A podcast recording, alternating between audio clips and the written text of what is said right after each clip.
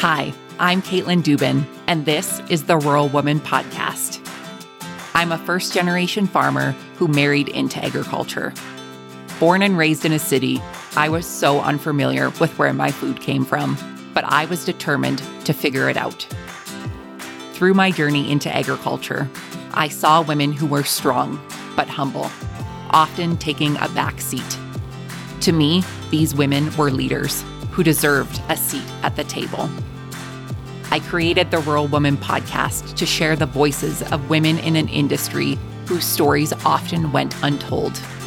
The rural entrepreneurs who live and breathe their work, full of grit and pride. We come here to share our stories, to be in community with each other, to be challenged and inspired, but most importantly, to be celebrated and to be heard. We may not all live, farm, ranch, or homestead the same, but we are all connected. We are rural women, and our stories are worthy of being told.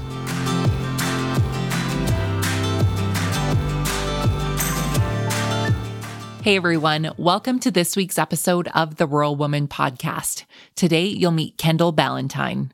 At the age of 27, Kendall ditched the power suits of her corporate career as Director of Operations in Grocery Supply Chain for a life in gumboots on the farm where she opened her business, Central Park Farms. Fast forward and eight years later, Central Park Farms employs a small team and is a growing direct to consumer producer of beef, pork, and chicken supplying the Metro Vancouver market. In addition to her farm, through her business, Marketing for Farmers, Kendall provides mentorship and education for farmers and ranchers throughout North America, giving them tools to grow their businesses online. I'm very excited for you to get to meet Kendall today and hear all about her story in growing her farm, Central Park Farms, as well. Kendall graciously agreed to record an extended episode with me of how to market yourself and your farm. So the patrons of the Rural Woman podcast at tier 10 will have that automatically downloaded to their phone. And if you are interested in hearing Kendall's extended episode, head on over to wildrosefarmer.com and learn more about joining us over on Patreon in supporting the stories of women in agriculture to be shared through the Rural Woman podcast. All of that information is in today's show notes. So please head on over to your show notes to learn more. Without further ado, my friends, let's get to this week's episode with Kendall.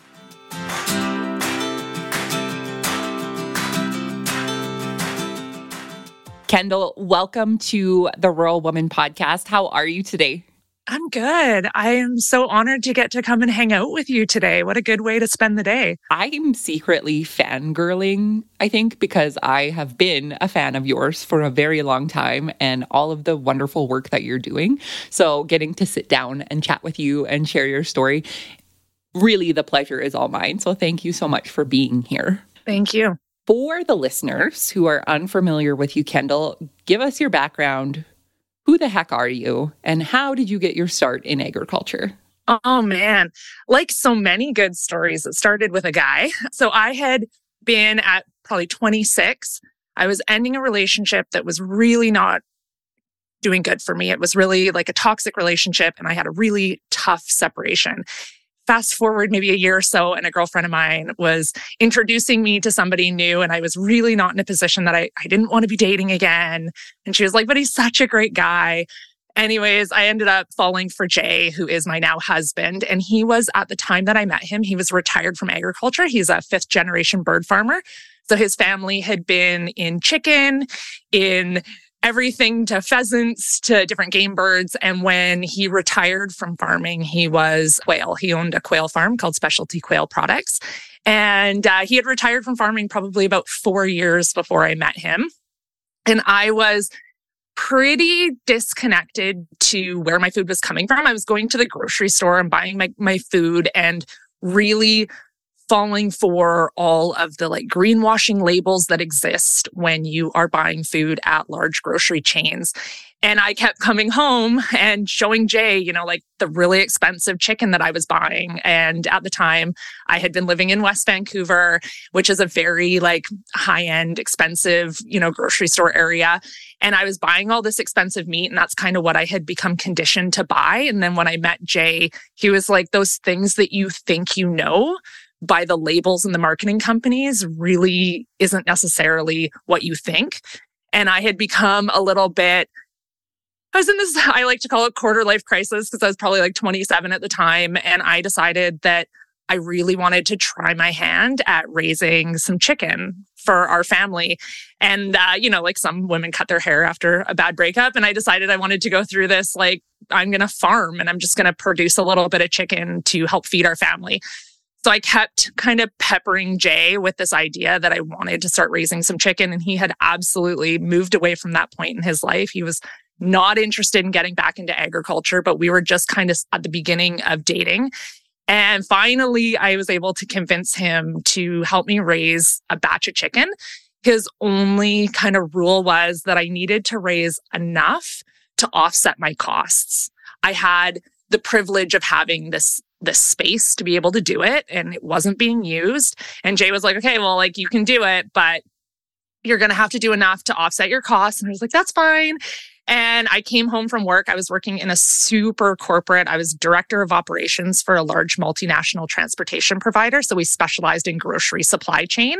And I came home from my like really stressful corporate career and Jay let me know that he had set me up with chicks like my first batch of chicks. I was not planning to be a farmer. I was just wanting to produce some of my own food. And I went out to the barn and I opened up the door and there were 500 baby chicks inside the barn, which was way more than what I was planning to produce.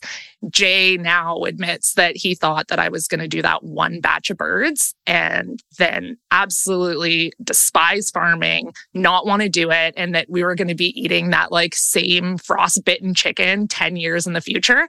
So we ended up I ended up doing that first batch of chicken and in my past life, um, I was really into doing marketing and I was writing a blog at the time and I was pretty into social media at the time. And so I started selling this chicken on social media and telling people that I was farming. And I'm pretty sure all my friends and family thought I was having like a, you know, a midlife crisis from having gone through that really bad separation about a year and a half earlier. So I ended up selling like in the first day, I sold 250 of the chickens. I think everyone was just like, Kendall's having a breakdown. We need to buy this chicken. We don't know what's going on. But uh, I ended up selling the chicken and it kind of snowballed. I started getting calls from people saying, you know, I ate your chicken at my neighbor's house and I was hoping, can I buy some? And it just kind of turned into something that I was working my corporate job and then coming home and doing this like little bit of farming on the side. And pretty soon it turned into Jay saying to me, like, you need to make a decision if you want to continue to do this. Because I was always calling him and saying, like, there's a lady who's picking up three chickens. Can you meet her in the driveway? Because I had these crazy corporate hours and Jay would have to go and like do this like chicken drug deal in the driveway, like cash for chickens because I was at work. So he was like, if you want to keep doing this, all the power to you, but you need to decide that that's what you want to do and do that full time. So I ended up probably seven years ago leaving my corporate job. And it was like a really well paying, super stressful corporate job to farm full time. And I haven't looked back since. It's been like a super wild ride. And we're yeah, eight years in business now. And we've spread into, we raise pasture raised pork, free range chicken, grass fed beef. We did farmers markets for a long time. Now we have a team of, I think we're up to, we're up to a staff of nine, which is, I, I don't even understand how I went from like one woman show farming to now we have a team of nine. It's like our whole family is involved. My nephew, my 18 year old nephew graduated last year. He's our farm manager now. Jay's full time into the farm now. My mom works for the farm. It's crazy, like so crazy to me that we have this like little team and what turned into just me wanting to produce a little bit of meat for my family turned into such a massive passion for me to feed my community and it's turned into a business that our family gets to work together on. It's super cool. When I think of the definition of trial by fire, I think I'm going to picture you opening the barn to 500 chicks from now on. Yeah. It, it, honestly, it was like Jay said, I set you a few chicks and I thought there was going to be like 25. And then I realized, but Jay was was a very large scale farmer. He at his peak was doing, he was a quail producer. At his peak, he was doing 40,000 birds a week. So, I mean, very large. So to him, a few is 500. To me, I was like, how am I going to sell all these chickens? Like, what am I going to do? I had never, it's not like I had a customer base or anything. Like, I had, this was the very first moment. I didn't have a farm name, I didn't have an Instagram account for it. I was just this like 27 year old having this, you know, concept that I was going to do something different and shake things up a little bit because I had had such like a, a rough go for a couple years and I just wanted to, to try something different. And all of a sudden I was like, I got to sell these. Oh my gosh, that is amazing, Kendall. And and you did it. I did it. Like looking back, you did it. And now where you are today, having more animals and more land and having a staff of 9, like that is just absolutely incredible. And you know, what a great what a great uh, opening to this chat with you. I want to go back. You know, you grew up in a very, you know, urban area and living in West Vancouver. I have been. It is beautiful. I don't really think of raising 500 chickens or anything like that, or even the people who are dreaming of doing that while working in their corporate job. But I think after the pandemic, everybody wanted to become come out of the closet of be, wanting to be a farmer. But what was your connection to food growing up? You know, you you shopped in a grocery store. Where where did that food come from for you? Yeah, it was bizarre. So I was born and raised in Langley, which now is a pretty big community. When I was younger, it was kind of right in like the suburban cuff of like almost being agriculture. There is still a significant amount of agricultural land there. I farm on agricultural land in Langley as well. We have a ranch in Rock Creek now, but I grew up in Langley. Then I had gone to Vancouver and kind of came back to Langley, but I grew up with a family who, like, my mom worked full time for a while when I was young. My mom actually worked two full time jobs. So, like, my mom is this absolutely incredible powerhouse. Like, she is the most amazing mom ever. I'm so honored that she works with me now. But we definitely didn't, like, I wasn't shopping at farmers markets. I didn't have connection to where my food was coming from at all. Like I just, that wasn't part of our life. When I started selling at a farmer's market, I had never shopped at a farmer's market, not even a single time. I, I couldn't have gone more 180 with this if I had tried. When I, when I got older and I started doing my own grocery shopping, I certainly at least attempted when I was looking at the labels in the grocery stores, tried to kind of decipher what these different labels meant and tried to buy, you know, the quality of products that I felt like aligned with what I thought I was getting based on those labels. But I certainly was super disconnected to where my food comes from. Yeah. And I, I just find it really interesting for people who never grew up in an agriculture setting or even lived really close to one and just had no idea what was happening outside their front door. For me, I grew up 20 minutes from where I'm sitting today and I had absolutely no idea what people were doing out here. I just passed these beautiful fields while I drove to an even bigger city to go shopping or whatever it was. But you you had a very interesting job and you know being the director of operations and dealing with the grocery supply chain. I'm curious to know, you know, you as a consumer obviously had misconceptions about your food and labels and that kind of stuff. But, you know, you got to deal with customers from grocery stores, whether that be the owner of the grocery store or the consumers themselves who are buying things. What were some of the biggest misconceptions that you look back now and think, wow, I can't believe I didn't know that? Well, the thing is, so I manage supply chain, meaning I hired all of the companies that would move freight for so many grocery stores, like the big box retailers, your Costco's, all of those, as well as the actual products that are going into the stores. So I have a very, I knew nothing about agriculture. I knew nothing about farming, but I know a ton about where product comes from throughout North America, how long it's in transport, what the impact is of, you know, food miles to actually get product from where it's produced to where you go into the grocery store and buy it. I have a very clear understanding of what that looks like.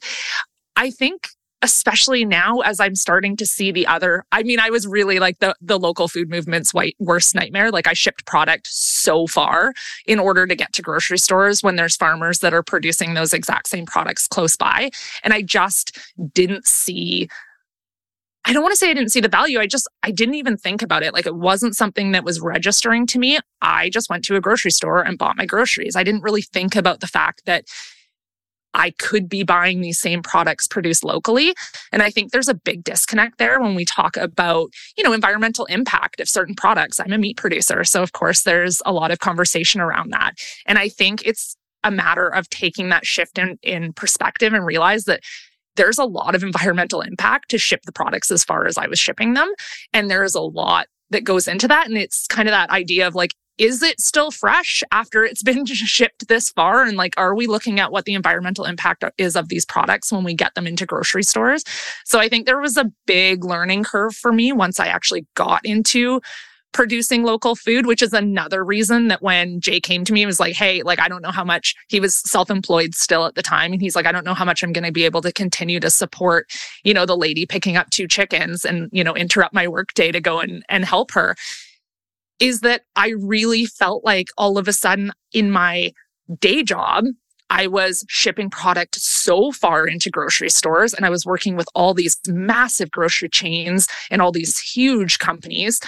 And then I'd go home and I'd be on social media trying to tell my community, like, please eat local and buy my local product and support local farmers. And I was like, this is really the exact opposite of what my day job is. So I need to make a decision which which team I want to be on and which lane I want to get into, whether that's going to be doing what I'm doing in my day job or whether it's going to be really leaning into supporting local agriculture. And you obviously chose the latter of those. And I did. I did. I chose the way more challenging one of the two and the like least financially, you know, smart, but it, it was a good choice and one I'm happy to have made. Yeah. Well, and in one hand or the other, right? Like you're thinking about you are helping feed people one way or the other, but you now are doing something that is supporting your local community and the knowledge that you have you're helping others do the same so i want to dive into you know you started with these 500 chicks and then you've expanded now to have two locations that you are producing food. So tell us more about your operation and uh, what that looks like for you now. Yeah. So when I started out, like I said, Jay had been a farmer for so long. So I was really privileged in this concept of like I married into agriculture, but I did it in a really kind of different way. I married into agriculture from a family that's multi generational, but they had all retired from agriculture before I met. Jay. So when I came in, they weren't in agriculture. They weren't actively farming anymore, but I had the privilege of having land access in one of the most expensive areas in Canada to farm. I had some equipment access. I mean, certainly we have long since upgraded a lot of that equipment, but when we were first starting out, like I had access to a livestock trailer and I had access to, you know, feeders and waters and barn space and all of those types of things that made it so much more feasible for me to be able to jump in to agriculture in the capacity that I wanted to jump in. So it was a little bit of a of a different technique or a different kind of upbringing as as getting into agriculture for me. We do farm in such an expensive area. So when it was time, we wanted to bring in cattle into the operation. It was something that Jay actually, a couple years in, he was like, why don't you get into doing lives, like large livestock? Why don't you do cattle? So I ended up adding cattle into our business. By that point, Jay was much more involved, starting to get into the day to day operations. I'd kind of like sucked him back into farming. So we decided to get some Angus cattle and start that. But in Langley, it's so hard to buy. It's so hard to find large pieces there isn't a lot of acreage. It's really starting to get like much more suburban. The agricultural land is much smaller and really, really expensive. So we ended up looking at a property in a community called Rock Creek. It is in BC. It's about five and a half hours away from our farm.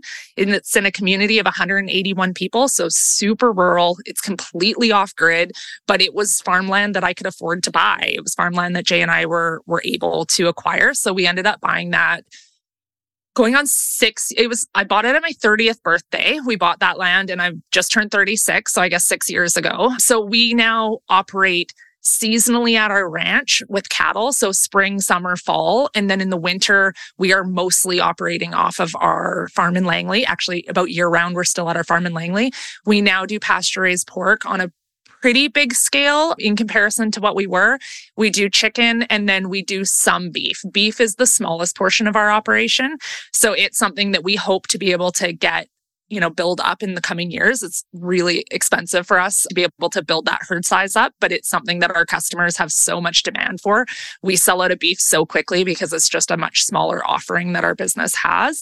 So it's been a little bit of a kind of unique balance to figure out how to operate both of those properties, but it's really been the only way that financially it's been able to make sense for us when we wanted to get more farmland. I find it really interesting. So if anybody has been following me on social media over this winter, I've been doing some work with Farm Credit Canada and their Young Farmer Summit.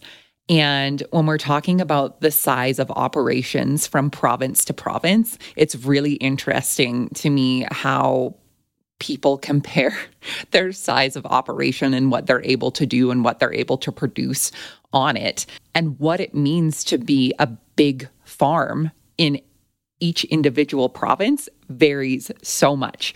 So to know that, you know, the price of your land in BC compared to, let's say, Saskatchewan is like apples to oranges. It it is hard to grow and it's hard to scale. And for me to think of having to have another operation five and a half hours away, I have a problem driving the 15 minutes to the one field that we have to deliver dinner or to move equipment there because I'm just like, 15 minutes, that sounds like a really far way to go. But five and a half hours, that's that's a big commitment. It is. But when you talk about farmland in our area, it's hundreds of thousands of dollars per acre in the lower mainland. So it was like, not only can you just not find the properties that can sustain cattle, but it's very, very, very expensive and it would never cash flow positive for us. So when we were looking, it was, our market, we sell direct to consumer. So we sell direct to consumer to the Vancouver market. It's where the prices where we can charge what we need to charge to make it make financial sense for us. That's in the in the lower mainland. Jay's got two beautiful kids that are in the lower mainland. So I mean their mom's down there. So we are always going to have roots in the lower mainland.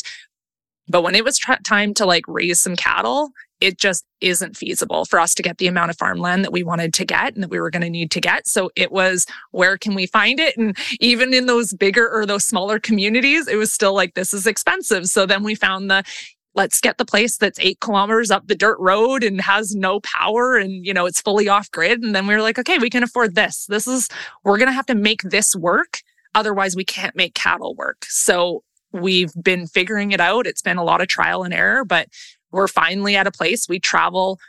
We're here in i'm right now i'm in our ranching community so we're here for half of the week and then we're down on the coast at the farm the other half of the week. So every single week jay and i do that drive together.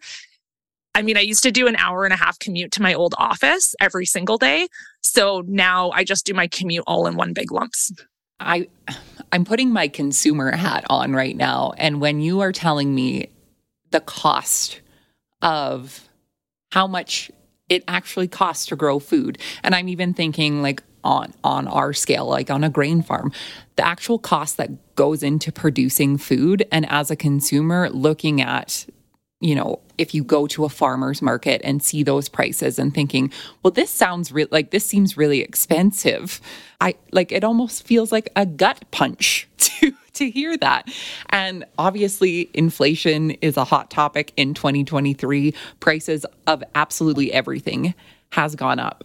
So, how this kind of goes into the marketing side of things for you. How do you go about talking to your customers and consumers about the actual price of growing food? I am incredibly transparent. So if you follow me on Instagram, you know I share every detail. And I think that's why we've been able to grow a community of customers that are loyal, so loyal to us. We are so lucky as a farm. Our customers, I mean, obviously, there's a certain point where we may have to price certain people out, unfortunately, just based on like the rising costs.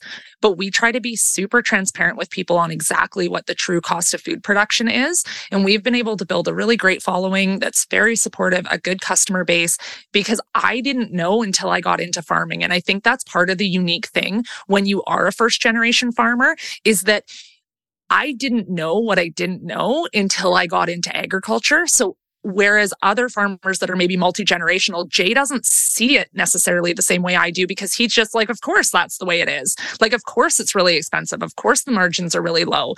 So he doesn't think to talk about those things the way that I do as a first generation producer, where I sit there and I'm like, but people don't know this. Like, you know this because you've been doing this for your entire life. But when I used to go to the grocery store or if I had gone to the farmer's market and looked at those prices, I would have no idea just how like razor small those margins are and just how tough it is for farmers to be able to produce food in these communities. Like we cannot, we are losing so many farmers in the lower mainland because it is so expensive to produce food in our area when land costs as much as it does. And then we look at it and we're like, how come there's no farmers in our area? Because they, they simply can't afford to produce in our area. So we're losing a lot of them. And I think that's something that maybe is a little bit more like I talk about it more on social media and I really make sure that we are getting that message out, not in a poor farmer way, in a resilient way, in a this is what we're doing to make sure that we can produce food. And this is why you need to support local farms if you can afford to.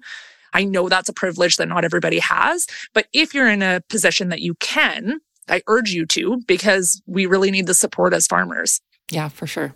And I like how you said it's not it's not a poor farmer thing. It is literally just sharing your story and being transparent about how food is produced, where it's coming from, whether that's from your farm, your neighbor's farm, or if it's being shipped across the world to get to your grocery store. And you you've been able to see all sides of that. So I want to ask, besides, you know, the extremely high land prices and all of the things for you, what have been some of the struggles that you have personally faced as a first generation farmer? I don't know if I'd say it was a struggle more so than a really big learning curve for me. When I got into this space, there were more meat producers. There were more small scale meat producers in my area than there is now. We've lost a bunch of them. And when I first got into it, I really kind of did that I didn't know enough about farming. So I had to look at the other farms that were doing what I was doing and kind of not mimic, but try to see like what is their messaging and what is their this. And one thing that I am embarrassed to say now, but at the time I didn't realize I marketed on the standpoint of like what I'm doing is better than what other farmers are doing like I am better than you should buy from us because we're doing this versus like quote unquote commercial farms. I took the stance that I see a number of farms taking where it's almost like us versus them, large agriculture versus small agriculture. And that is something that really I'm looking back, like I, I cringe at that concept now all agriculture has value and we don't need to market ourselves, even as small producers. Even when I was doing 500 chickens in a pasture based model, even, even though I so deeply believe in the type and style of agriculture that I am doing, there is a place and a reason for all agriculture in North America.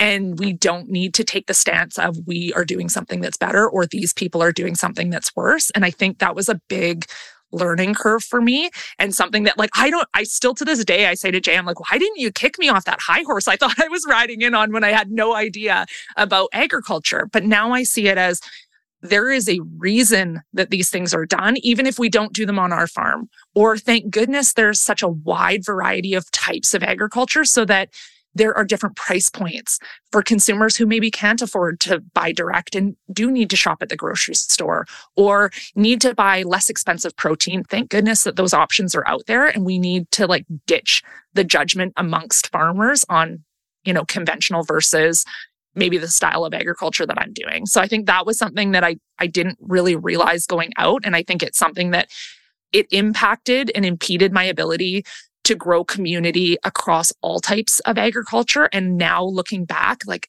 I have a really good group of farm friends in all styles of agriculture. And thank goodness I had changed the way that I saw things. And thank goodness I had some farm friends along the way that were able to say, like, hey, like, you need to look at it this way, or make sure we're not coming into our marketing messaging with you know food shaming or farming shaming because we all have a place in feeding our community. And i just feel like that was something that i wish i had done differently at the beginning because i think i would have been a lot farther along in those like deep connections with agriculture and with my fellow farmer because that is one of the most important things for me now. We i feel so honored to feed our community but i also feel so honored to be part of this industry as a whole Kendall, I think that was probably one of the most profound answers that I've ever gotten asking that question. And I just want to thank you for your vulnerability in that. And, you know, it's hard to admit when we've done something wrong, but it's so important for our industry to hear people who have made similar you know misjudgments previously to learn from that and to grow from that because that's how our industry is sustainable is when people learn from things that have not worked previously and whether that's how they grew something, how they raised something, how they marketed something. It's all about learning and growing. And thank you so much for sharing that. And I am Misty over here, and I'm very proud of you for for coming to that realization because I think it's so easy, like you said, to sit on your high horse and think, well, I'm obviously doing something better than this guy, or vice versa. And it just, you know, it creates such a hostile environment for such a small group of people. Like when we think of how many farmers and producers there are, not only in Canada, but worldwide, and how many people it takes to actually feed the entire world, there's not a lot of us. So if we aren't supporting one another in one way or another, then how how is this sustainable? How do we keep this going?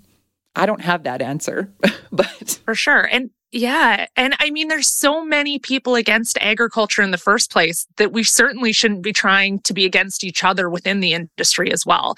And I had a woman reach out to me and it was like, it was this other perspective. Not only do we need to support one another as farmers, I had a woman reach out to me during COVID when like everyone was losing their jobs and everything was, it was really at the peak of issues for us um, in Canada.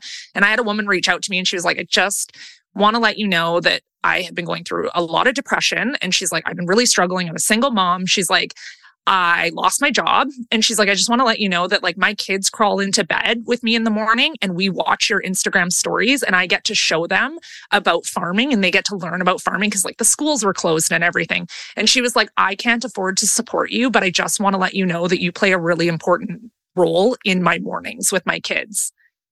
And it like, it was just such like a, a moment for me of realization that I never want my marketing message to exclude or feel like you're not welcome in my community if you don't support the style of farming that I support because she couldn't afford to support the style of farming that I do.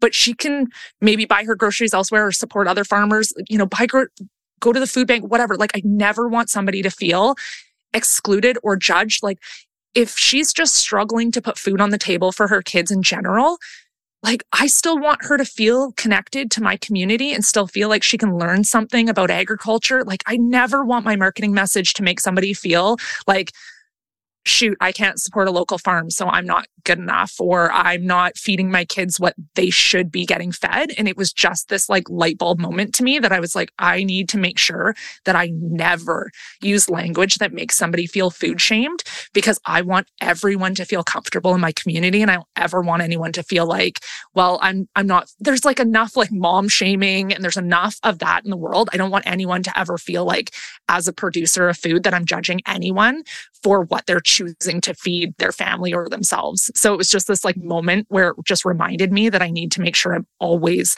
cognizant of that message that I'm putting forward because we hold a lot of responsibility and, and influence and power in even the smallest of social media accounts. We need to make sure we're using that in a positive way. Absolutely. Absolutely. And, you know, fed is best. Yeah. When it comes down to it, right? Absolutely. Fed is best.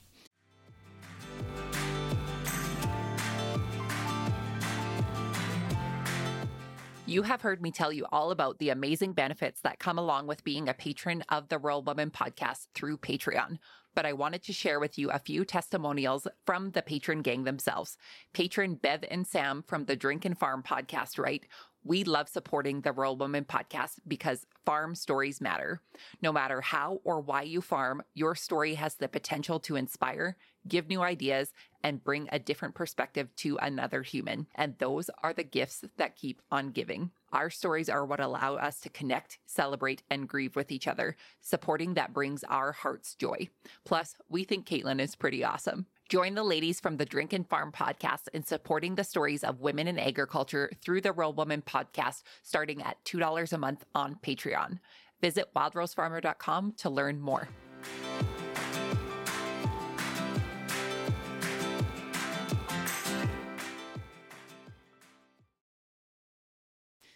So when we're talking about marketing and, you know, you have a background in marketing, you've you've done it on a corporate level and now going to a smaller scale where you are marketing directly to your consumers, you've also, you know, widen that table and have invited other producers to learn from you and you know from the wins you've had all the way to the light bulb moments you've had. So you launched something that is pretty neat and i think is super useful. Um, marketing for farmers. So tell us more about that part of your business and what people can learn from you yeah. So I was really lucky to be invited onto stages at the early part of my career when I was, you know, getting word out there about marketing farms and being able to market our product.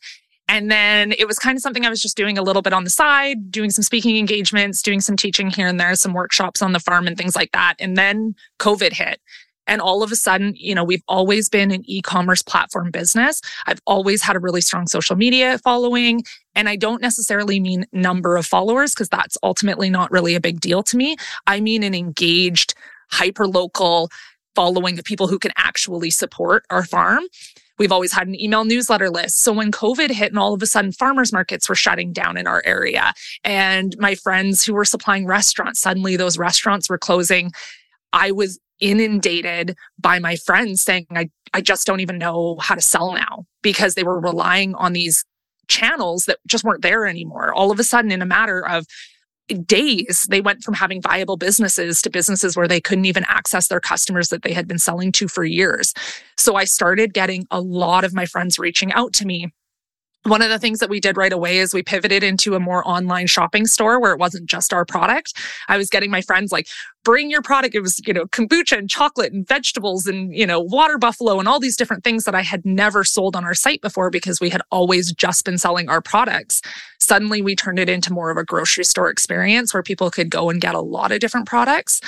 And we kind of were able to pivot a lot faster and a lot stronger than some of my friends. And so they were all reaching out and saying, like, what do I do now? And how do I make this this work? And how do I, we have no idea how long we're going to be facing this and how long markets are going to be closed.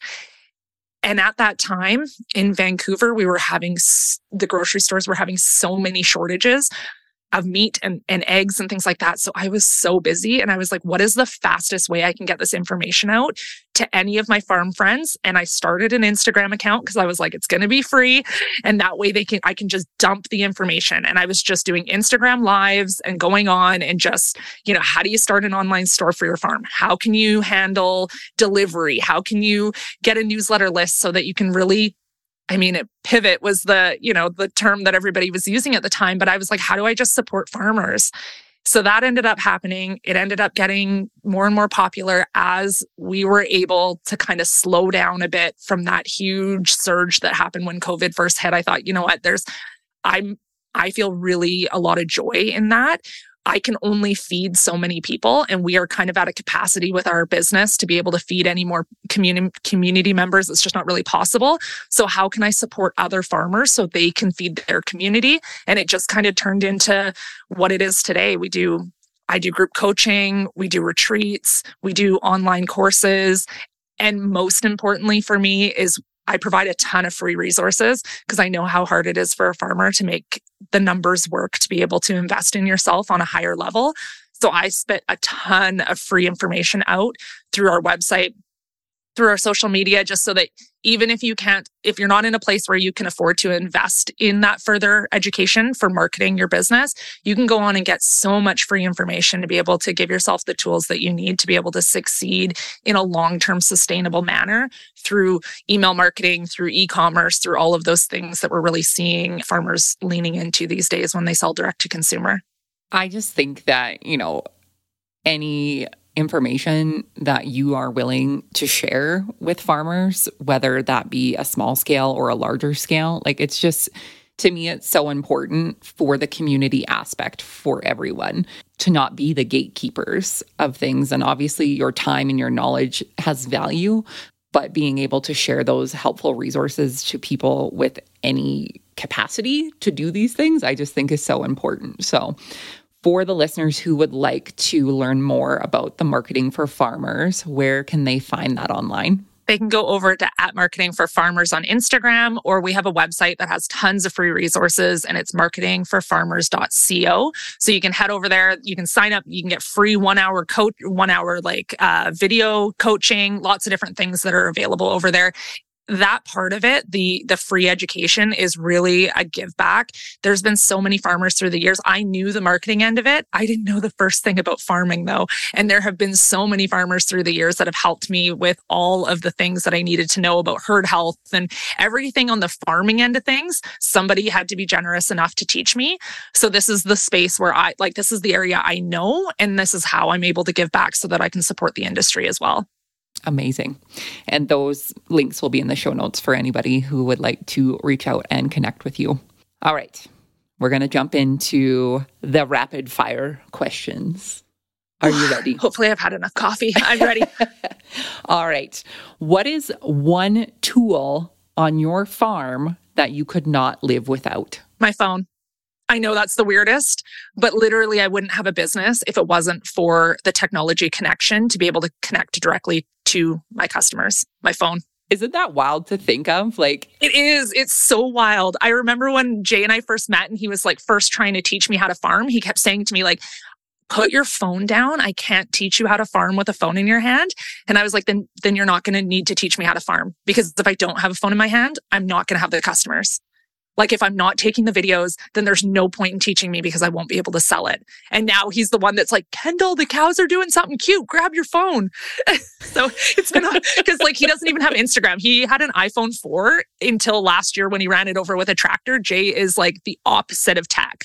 So now he sees that it drives our business. So I don't need any of the other tools unless I have that one. Amazing. Amazing.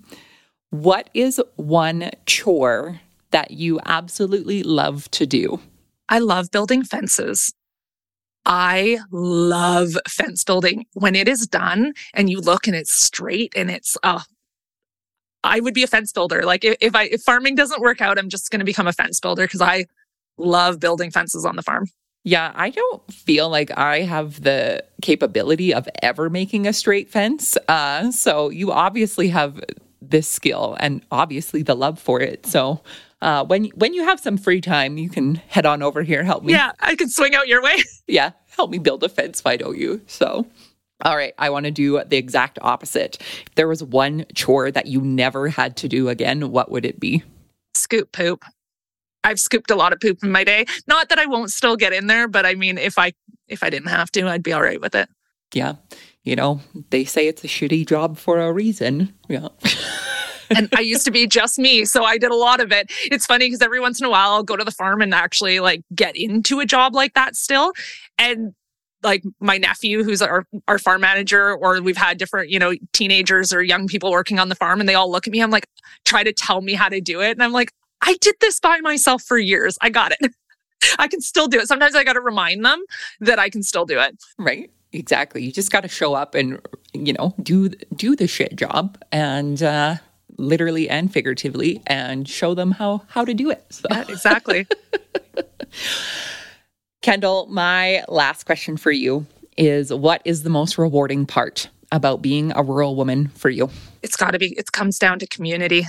I am so honored to be part of the community of rural women who are doing big things and i feel just so privileged to be able to call these women friends and, you know, work alongside them. And I think that's just there's been such a shift in these recent years, thanks to people like you who are telling the story of rural women so that we can have that feeling of community, even if we are in a town of 181 people where it doesn't feel like we have that community inside of our own town. The fact that we can stick some headphones in and go for a walk and listen to your podcast or jump online and get some, you know, group coaching or whatever it is to be able to find that community across North America is just such an incredible thing. And I'm so honored to be a part of it. I I am honored to be a rural woman right beside you and in those earbuds and share the stories of incredible women like you. So thank you. Thank you so much for coming on and sharing your story. It has been it's been a, it's been a great chat with you. Just like I knew it would be. For the listeners who would like to connect with you online, where can they find you? So my farm is Central Park Farms. So you can find us centralparkfarms.com over on Instagram, which is where I'm most active is at Central Park Farms with an S at the end, farms.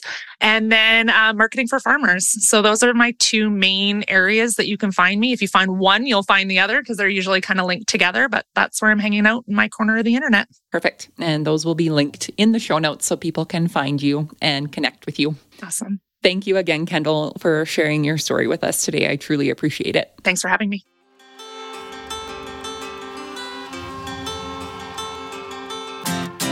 Thanks for listening to the Rural Woman Podcast, a proud member of the Positively Farming Media Podcast Network. The Rural Woman Podcast is more than just a podcast, we are a community. A huge thank you to the Rural Woman Podcast team audio editor Max Hofer, and admin support from Kim and Co. Online. A special thanks to our Patreon executive producers, Sarah Reedner from Happiness by the Acre and Carrie Munven from Laystone Farms. To learn how you can become a Patreon executive producer or other ways to financially support the show, head on over to wildrosefarmer.com to learn more be sure to hit the follow or subscribe button wherever you listen to the podcast to get the latest episodes directly on your playlist. And if you are loving the show, please be sure to leave a rating and review on Apple Podcast or any other platform that accepts ratings and reviews. You can connect with us on social media at the Rural Woman Podcast and with me at Wild Rose Farmer. One of the best ways you can support the show is by sharing it send this episode to a friend or share on your social media. Let's strengthen and amplify the voices of women in agriculture together. Until next time, my friend, keep sharing your story.